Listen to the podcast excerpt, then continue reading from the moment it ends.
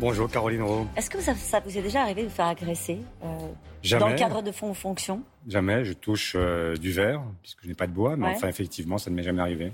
Vous y avez déjà pensé? J'essaye de ne pas y penser, et je sais que mes proches y pensent parfois, mais je veux croire que la vie politique va rester ce qu'elle doit être. Pourquoi je vous pose la question? Parce que naturellement, on parle de la gifle euh, du chef de l'État, mais est-ce que vous pensez qu'il a eu raison, que l'Élysée a eu raison euh, d'expliquer qu'il fallait passer à autre chose, que c'était un acte isolé, alors que certains commentateurs, observateurs et même responsables politiques expliquent que ça traduit une colère? Ça traduit effectivement une colère. Ça traduit aussi euh, une déliquescence, celle de notre démocratie. Nous vivons un moment très particulier. En trois jours, vous avez eu trois événements qui ont montré à quel point le débat politique peut déraper. Lesquels? Le complotisme. Jean-Luc Mélenchon.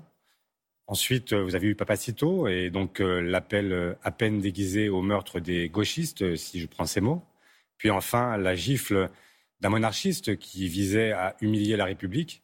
dans ces trois cas, effectivement, nous avons des événements de gravité très différentes, mais nous avons là la démonstration que le débat présidentiel qui doit commencer peut prendre une tournure totalement folle. Et donc, il y a un appel à la responsabilité qu'il faut lancer dès aujourd'hui. Faire en sorte à qui vous lancez cet appel Aux responsables politiques aussi qui parfois sortent du cadre Bien sûr, parce que parfois les mots précèdent en fait la violence physique.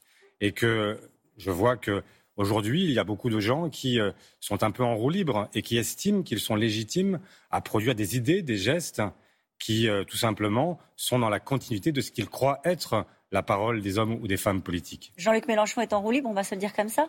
Je pensais là en l'occurrence euh, à Papacito, mais Jean-Luc Mélenchon, ce qu'il dit est inacceptable. Parce que la gauche, ça n'a jamais été ni le populisme, ni le complotisme.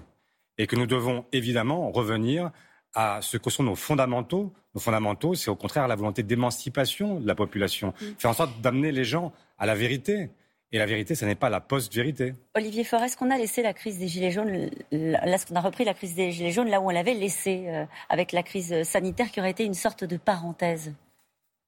Je le crains, je crains que rien n'ait changé depuis, tout simplement parce que si l'on cherche à, analyser les, raisons de cette colère, qu'est-ce qui fait qu'à un moment, c'est la violence qui l'emporte, c'est le sentiment que vous n'êtes plus entendu?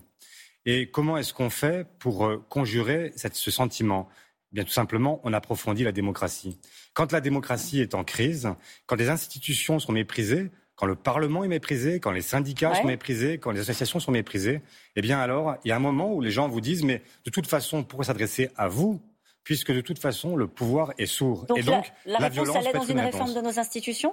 Dans une réforme de nos institutions, bien sûr, mais aussi plus largement en respectant le dialogue social, en respectant tout ce qui fait une démocratie et qui aujourd'hui n'est pas respecté. Alors nous sommes naturellement dans un contexte de préélection euh, présidentielle, mais aussi dans un contexte d'élection régionale. Si l'on regarde attentivement les sondages, je parle de la région PACA, Renaud, Muselier euh, serait en situation euh, eh bien de, de, perdre face au Rassemblement national. Est-ce qu'à titre personnel, vous assumeriez de maintenir la liste de gauche en cas de risque de victoire du Rassemblement national? Olivier Faure. Caroline Roux, vous savez très bien que je dirige un parti qui est celui sur lequel on n'a absolument rien à dire sur ce sujet. Parce que nous avons toujours été à la hauteur de nos responsabilités. Justement, pourquoi ne pas dire les choses clairement? Mais je les ai déjà dites. Mmh. J'ai déjà dit que nous ne ferions rien qui puisse favoriser la victoire du Front National. Je, remarque en revanche qu'il n'y a pas qu'en PACA que l'extrême droite peut l'emporter. En région centre, en Bourgogne-Franche-Comté, j'aimerais que la République en marche, que la droite dise effectivement que eux aussi sont prêts à faire ce geste qui permettrait d'éviter... Donc vous retirez euh, la liste de gauche s'il y a un risque Rassemblement national, c'est dit, c'est clair.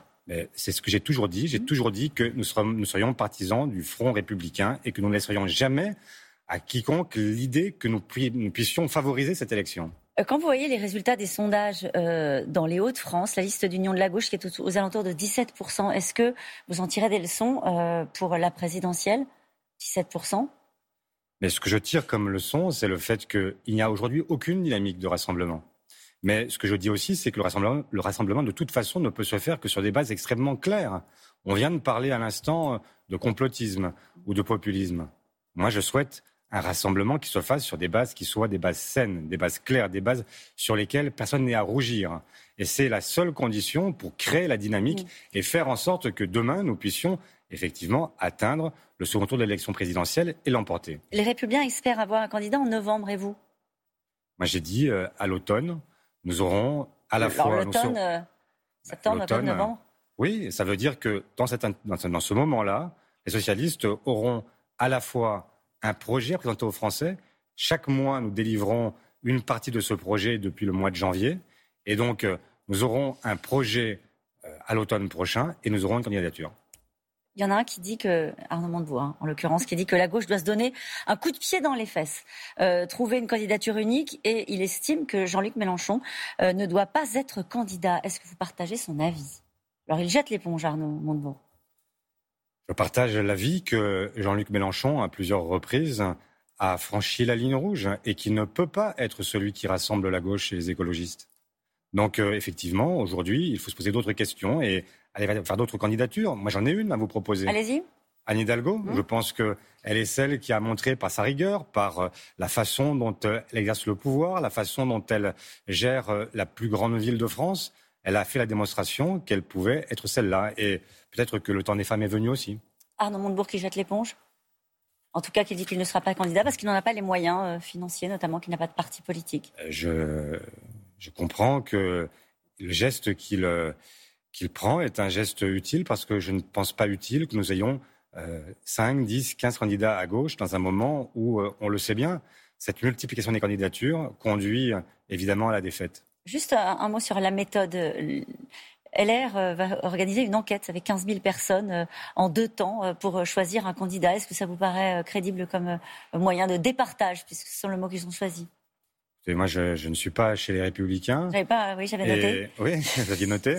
Moi aussi. Et donc, je ne juge pas de leur méthode. ça vous inspire pas? Pas particulièrement. Voilà. Euh, un mot sur la réforme des retraites. Gérard Larcher, qui était à votre place hier, expliquait qu'il y avait une nécessité de lancer la réforme euh, des retraites. Bruno Le Maire dit c'est une priorité. Est-ce que vous pensez que les Français y sont prêts? Mais tout dépendra, Caroline Roux, de quelle réforme des retraites. S'il s'agit de renforcer les droits de celles et ceux qui ont travaillé. C'est pas l'idée, vous avez remarqué aussi. J'ai aussi remarqué que ce n'était pas l'idée. Et donc, si c'est pour dire que la facture Covid, elle doit être payée par ceux qui euh, partent à la retraite, la réponse, la mienne, c'est non. Merci beaucoup, Olivier Faure, d'avoir été mon invité ce matin. Vous,